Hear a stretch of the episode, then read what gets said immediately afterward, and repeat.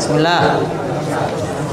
Alhamdulillahirrabbilalamin Wassalatu wassalamu ala ashrafil anbiya wal mursalin Nabiina Muhammad wa ala alihi wa sahbihi ajma'in.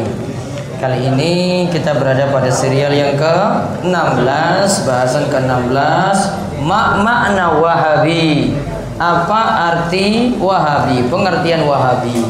Kenapa beliau bahas ini? Nah sebelumnya kan sudah dijelaskan tentang musuh-musuh tauhid Lalu dijelaskan pula tentang ulama dalam menyikapi dakwah tauhid. Nah, biasanya orang ingin menjauhkan dari dakwah tauhid ini diisukanlah dengan pemahaman Wahabi. Sekarang kita lihat.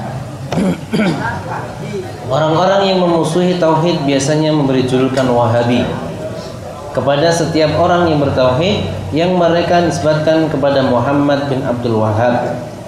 Jika mereka mau jujur, sebenarnya julukan yang lebih tepat adalah Muhammadi, yaitu nisbat kepada namanya yaitu Muhammad. Nah, harusnya jadi Muhammadi. Ya, Muhammadiyah. Iya. Harusnya jadi Muhammadi. Kenapa? Uang nama aslinya siapa? Muhammad. Muhammad bin Abdul Wahab. Wahab itu beda lagi. Wahab itu nama kedua, yaitu dan nama bapaknya. Namun Abdul Wahab. Abdul itu penghambaan kepada Allah. Wahabnya itu berarti Allah. Malah itu jadi benar itu kalau bilang itu Wahabi. Benarnya apa? Karena dinisbatkan kepada Allah. Jadi buat isu sudah salah karena salah dalam istilah. Namun lihat di sini penjelasan dari Syekh Muhammad. Namun Allah pun menghendaki nama Wahabi itu sebagai nisbat kepada Al-Wahhab yang Maha Memberi, yaitu salah satu dari nama-namanya yang mulia.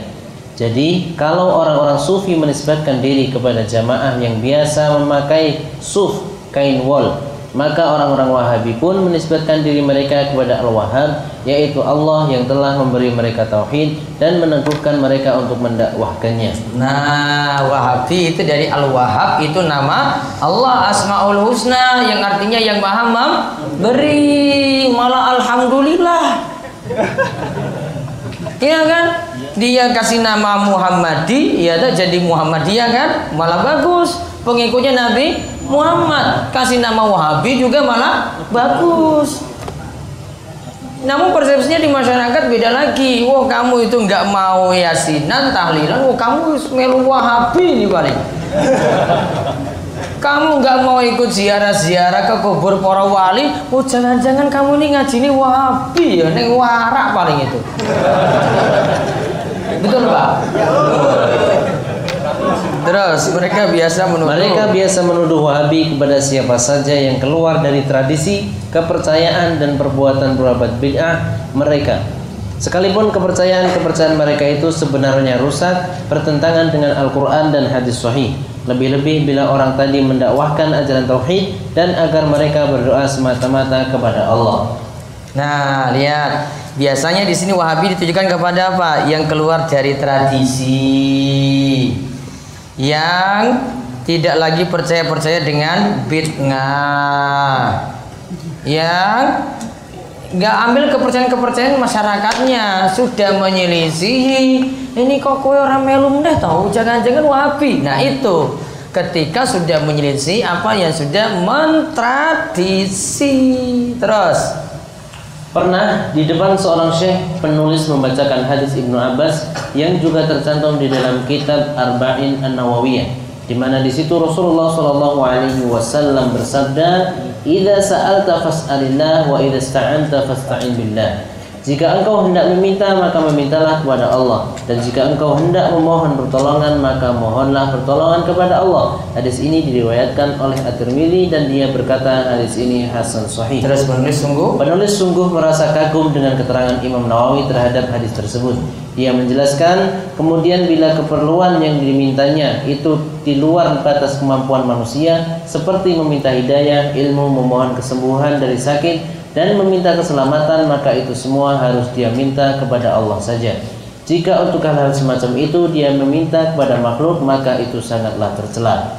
terus Lalu penulis bacakan hadis di atas beserta penjelasan dari Imam Nawawi itu kepadanya yang yang intinya melarang meminta pertolongan kepada selain Allah. Akan tetapi dia menjawab, boleh saja, kenapa tidak? Penulis jawab, mana dalilnya? Syekh itu marah, lalu berkata dengan nada tinggi, Sesungguhnya bibiku pernah berdoa, Wahai Syekh Sa'ad, lalu saya tanyakan kepadanya, Wahai bibiku, apakah Syekh Sa'ad masih bisa memenuhi permintaanku? Bibiku menjawab, Aku meminta kepadanya, lalu dialah yang akan menyampaikan permintaanku kepada Allah. Kemudian Allah pun akan menyembuhkanku. Kemudian Kemudian, kemudian penulis katanya katakan kepadanya, sesungguhnya engkau adalah seorang alim. Engkau banyak habiskan umurmu untuk menelaah, menelaah banyak kitab, tetapi sungguh amat mengherankan. Engkau justru mengambil pelajaran akidah dari bibimu yang bodoh itu. kata-kata bodohnya nggak usah disebut berulang orang. Dia kembali menjawab. Dia kembali menjawab, Dia kembali menjawab, pola pikirmu itu pola pikir Wahabi. Engkau pernah engkau, engkau pergi berumroh lalu datang dengan membawa kitab-kitab ajaran Oh Wahabi. persis ini sama seperti orang Indonesia ke tanah suci ini. Hati-hati kamu dapat buku-buku gratis dari Saudi. Itu buku-bukunya Wahabi. Padahal dikasih Al-Quran terjemah loh itu. Itu saya sudah hati-hati sekali. Hati-hati loh itu buku-buku Wahabi loh dari sana. Padahal buku tentang sholat, padahal itu salah satu usul tentang pertanyaan kubur loh semuanya itu. Ya, itu bukan buku macam-macam itu. Kamu sudah diwanti-wanti gitu kayak dari pembimbing hajinya loh ini. Ya, pemimpin kloternya ini. Ya, sudah hati-hati. Jangan ambil-ambil itu. Itu buku Wahabi itu. Buang buku itu jauh-jauh. Ya. Kalau orang-orang yang sudah paham ambil saja. Ya mumpung gratis ya enak ya. Gratis. Pas Al-Quran besar kayak begitu gratis lagi. Nggak mikir bayar itu. Ambil. Tapi sudah diwanti-wanti itu. Hati-hati loh itu buku-buku ini wahabi sama seperti sini. Terus padahal penulis Padahal penulis sendiri tidak tahu sedikit pun apa itu Wahabi, kecuali sekedar yang penulis dengar dari para syekh. Para syekh itu menuturkan, Wahabi adalah mereka yang keluar dari tradisi kebanyakan manusia. Mereka tidak mempercayai adanya wali-wali dan berbagai keistimewaannya. Mereka tidak mencintai Rasul dan berbagai tuduhan dusta lainnya dialamatkan kepada mereka. Lihat tuduhannya itu apa? Lihat mereka keluar dari tradisi. Mereka tidak mempercayai para wa- wali. Mereka tidak cinta Rasul, nggak mau solawatan. Benar nggak? Kayak kita nggak pernah solawat saja gitu ya. Kalau nggak solawat satu hari, eh, memang ini boleh nggak solawat satu hari? Nggak sholat berarti kan? Iya. Uang buat tahiyat aja itu baca solawat apa nggak solawatan itu? Hmm, tidak cinta Rasul katanya. Terus apa lagi tadi? Keluar dari tradisi. Uang bajunya masih kayak begini kok. Pecisnya juga masih pecis kayak begini. Itu keluar dari tradisi. Masih kain kalau mau pakai keluar dari tradisi. Wah dia pakai jubah Arab. Ya kan? Sorban. Gitu kan? Gitu. Wah ini biasa-biasa aja pakaiannya kok sarungan, kokonan, ya. Betul nggak? Hmm, mana budaya Arab di sini? Wong itu tradisinya dia sendiri kok dia pakai. Nggak ada masalah-masalah di situ. Mau pergi jagung juga yo batian juga sama, iya kan? Iya. Biasa saja pakaiannya. Dituduh keluar dari tradisi. Oh tradisinya ini tradisi tertentu berarti. Macam-macam dituduhkan ini. Tidak cinta wali, tidak mempercayai wali-wali siapa dulu. Bentuknya itu bagaimana dulu? Kalau cinta wali Allah itu orang-orang beriman wajib cinta orang beriman. Namun kalau minta doanya kepada para wali, nah itu baru masalah. Jadi mereka itu isukan dengan kalimat yang seram sekali. Ya, kalimat itu yang dibuat orang langsung takut gitu. Ya, sama dengan majelis-majelis pengajian juga kayak gitu. Ya, diisukan macam-macam, namun isunya terlalu berlebih. Dia nggak boleh inilah, nggak boleh doakan orang mati. Coba, kita nggak boleh doakan orang mati? Boleh nggak? Boleh. Namun isunya terus baru, "Wuh, itu nggak mau doakan orang mati loh. Gimana nggak doakan orang mati? Wong sholat jenazah kok. Yang bilang tidak boleh doakan orang mati itu saya nggak sholat jenazah, nggak paham sholat jenazah itu empat takbir. Cuma mau serahkan pada Mbah Rois, Mbah Rois yang ngurus jenazah saja, betul nggak Mbah Rois? Nah, itu urusan Mbah Rois itu kayak gitu kalau ada orang mati. Dia nggak mau untuk nyolatkan. Padahal ini doa loh ini doa pada orang mati. Allahumma firlahu wa itu jangan-jangan baru dengar tuh, oh ada kayak gitu. Ya, iya, gue orang ngaji nuduh-nuduh orang terus. Terus akhirnya penulis pun berkata, Akhirnya penulis pun berkata di dalam hati, bila orang-orang Wahabi adalah mereka yang hanya percaya kepada pertolongan Allah semata dan yang percaya bahwa hanya Allah lah yang bisa menyembuhkan orang sakit, maka rasanya saya perlu mendalami ajaran Wahabi lebih dalam. hmm, dia perlu tak dalami ajaran Wahabi lebih dalam ngomong ini ajaran yang benar kok kayak begini. Ya, ini ajaran yang benar kayak begini. Terus suatu ketika Suatu ketika penulis bertanya kepada para peserta jamaah yang dituduh beraliran Wahabi itu tentang kajian yang mereka seleng- selenggarakan. Mereka menjawab bahwa setiap Kamis sore mereka mengadakan kajian tentang tafsir, hadis dan fikih. tentang tafsir hadis dan fikih. Terus Kemudian bersama anak-anak dan sebagian pemuda yang kelihatan telah memiliki wawasan cukup luas, penulis mendatangi majelis mereka. Kami pun masuk ke sebuah ruangan yang cukup besar. Kami duduk menunggu pelajaran dimulai. Tidak selang, selang berapa lama, masuklah seorang syekh yang sudah cukup tua memberi salam kepada kami dan menjabat tangan kami satu persatu dimulai dari yang sebelah kanan. Kemudian dia pun duduk di kursi dan tidak ada seorang pun di antara yang berdiri, hadir berdiri untuk memberi hormat kepadanya. Penulis pun berkata di dalam hati, ini seorang syekh yang tawadu. Dia tidak menyukai orang-orang berdiri untuk menghormatinya. ya kalau orang yang benar itu guru yang benar tidak mau dilebih-lebihkan. Ini syekhnya masuk. Itu kalau mau dilebih-lebihkan itu jamaah lihat, wah guru kita datang langsung datang cium tangan semuanya. Gua coba coba. Bolak balik berurutan kayak begitu.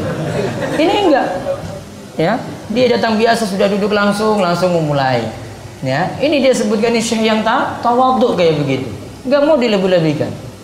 Ya, dia nggak mau itu diagung-agungkan berlebihan, biasa-biasa saja. Dihormati biasa, nggak mau dilebihkan seperti itu. Kalau mau yang berlebihan yang kayak tadi, maunya murid datang semuanya cium-cium tangan dia kasih begini nih, maju di pondok pesantren. Cium ini. Gila hormat tenan. Ya, satu-satu ini ya. Ayo, sambil merem aja dia. Berlebihan sekali.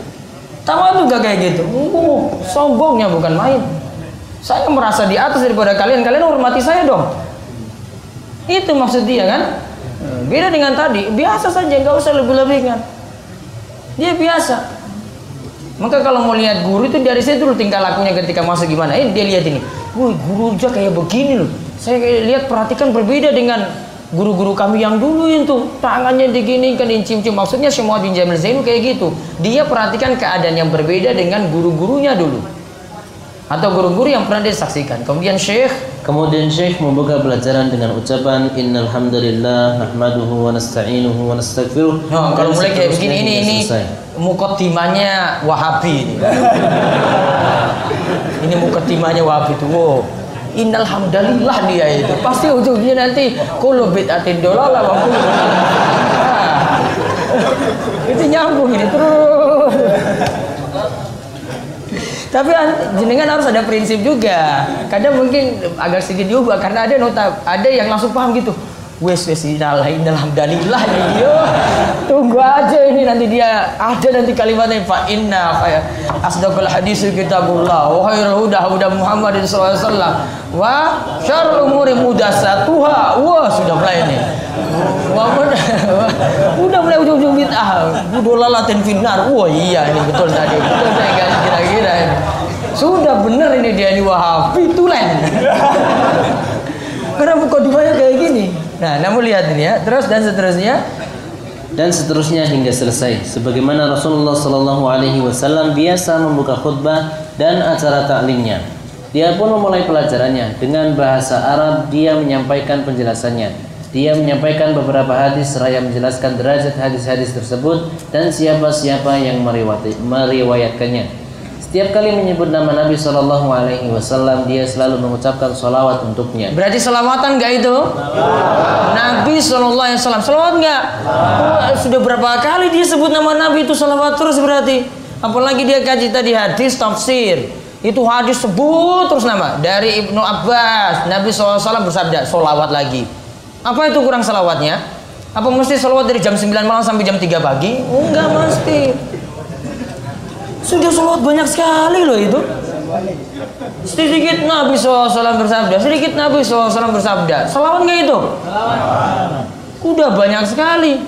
Kamu baru satu pujian, ini sudah seribu kali salawat. Nama Nabi diulang-ulang terus, nama Nabi SAW diulang-ulang terus. Kalau mau hitung-hitung, dia mungkin pujiannya cuma satu pujian saja dari jam 9 sampai jam 3 eh, dari jam 9 malam sampai jam 3 pagi. Ini berulang-ulang sholawat terus. Karena Nabi SAW namanya disebut. Terus. Dan di akhir pelajaran beberapa pertanyaan tertulis pun diajukan kepadanya. Dia menjawab pertanyaan-pertanyaan tadi dengan membawakan dalil dari Al-Quran dan hadis Nabi Shallallahu Alaihi Wasallam. Dia senang berdiskusi dengan peserta, peserta para peserta kajian dan enggan menolak setiap pertanyaan yang diajukan. Dia menutup kajiannya dengan ucapan Alhamdulillah. Kita termasuk orang-orang Islam dan termasuk golongan Salafi. Banyak orang menuduh kita orang-orang Wahabi, ini tidak lain adalah salah satu gelaran-gelaran buruk yang ditimpakan kepada kita. Padahal Allah telah melarang perbuatan tersebut dengan firman-Nya, "Wala tanabazu bil alqab." Dan janganlah kalian panggil memanggil dengan panggilan-panggilan yang buruk. Al-Hujurat ayat 11. Terus dahulu Dahulu orang-orang yang serupa dengan mereka itu menuduh Imam Syafi'i sebagai Rafidhah Syiah. Namun beliau menjawab dengan mengatakan, Bila Rafidah artinya orang-orang yang mencintai keluarga Nabi Muhammad sallallahu alaihi wasallam, maka hendaklah seluruh manusia dan jin menyaksikan bahwa aku adalah termasuk Rafidah. Maka kita pun juga membantah orang-orang yang menuduh kita Wahabi dengan ucapan sebagaimana diucapkan oleh seorang penyair, Bila pengikut Ahmad Muhammad adalah Wahabi, maka aku serukan bahwa sesungguhnya aku adalah Wahabi. Hmm, bila pengikut Muhammad adalah Wahabi karena mau manut pada tuntunan beliau adalah Wahabi, maka Syekh Muhammad bin Jamal Zainu katakan, aku serukan bahwa sesungguhnya aku adalah Wahabi. Terus Dan setelah kajian usai, kami pun keluar bersama para pemuda yang semuanya mengagumi ilmu dan ketawaduan gurunya. Bahkan aku mendengar salah seorang dari mereka berkata, inilah syekh yang sebenar-benarnya. Nah, berarti dapat menilai guru yang benar itu dari tingkah lakunya, tawadu apa? Tidak. Tahu dia itu bahwa ajaran yang benar dari akhlaknya dulu. Kalau dari tingkah lakunya saya sudah sombong, sudah menganggap dirinya berlebih, harus diagungkan berlebihan, harus hormati dia itu berlebihan. Wah itu tanda akhlak yang kurang baik dan tidak pantas untuk dijadikan sebagai seorang guru. Kemudian istirahat satu menit dulu, baru kita lanjut bahasan ke-17 terakhir.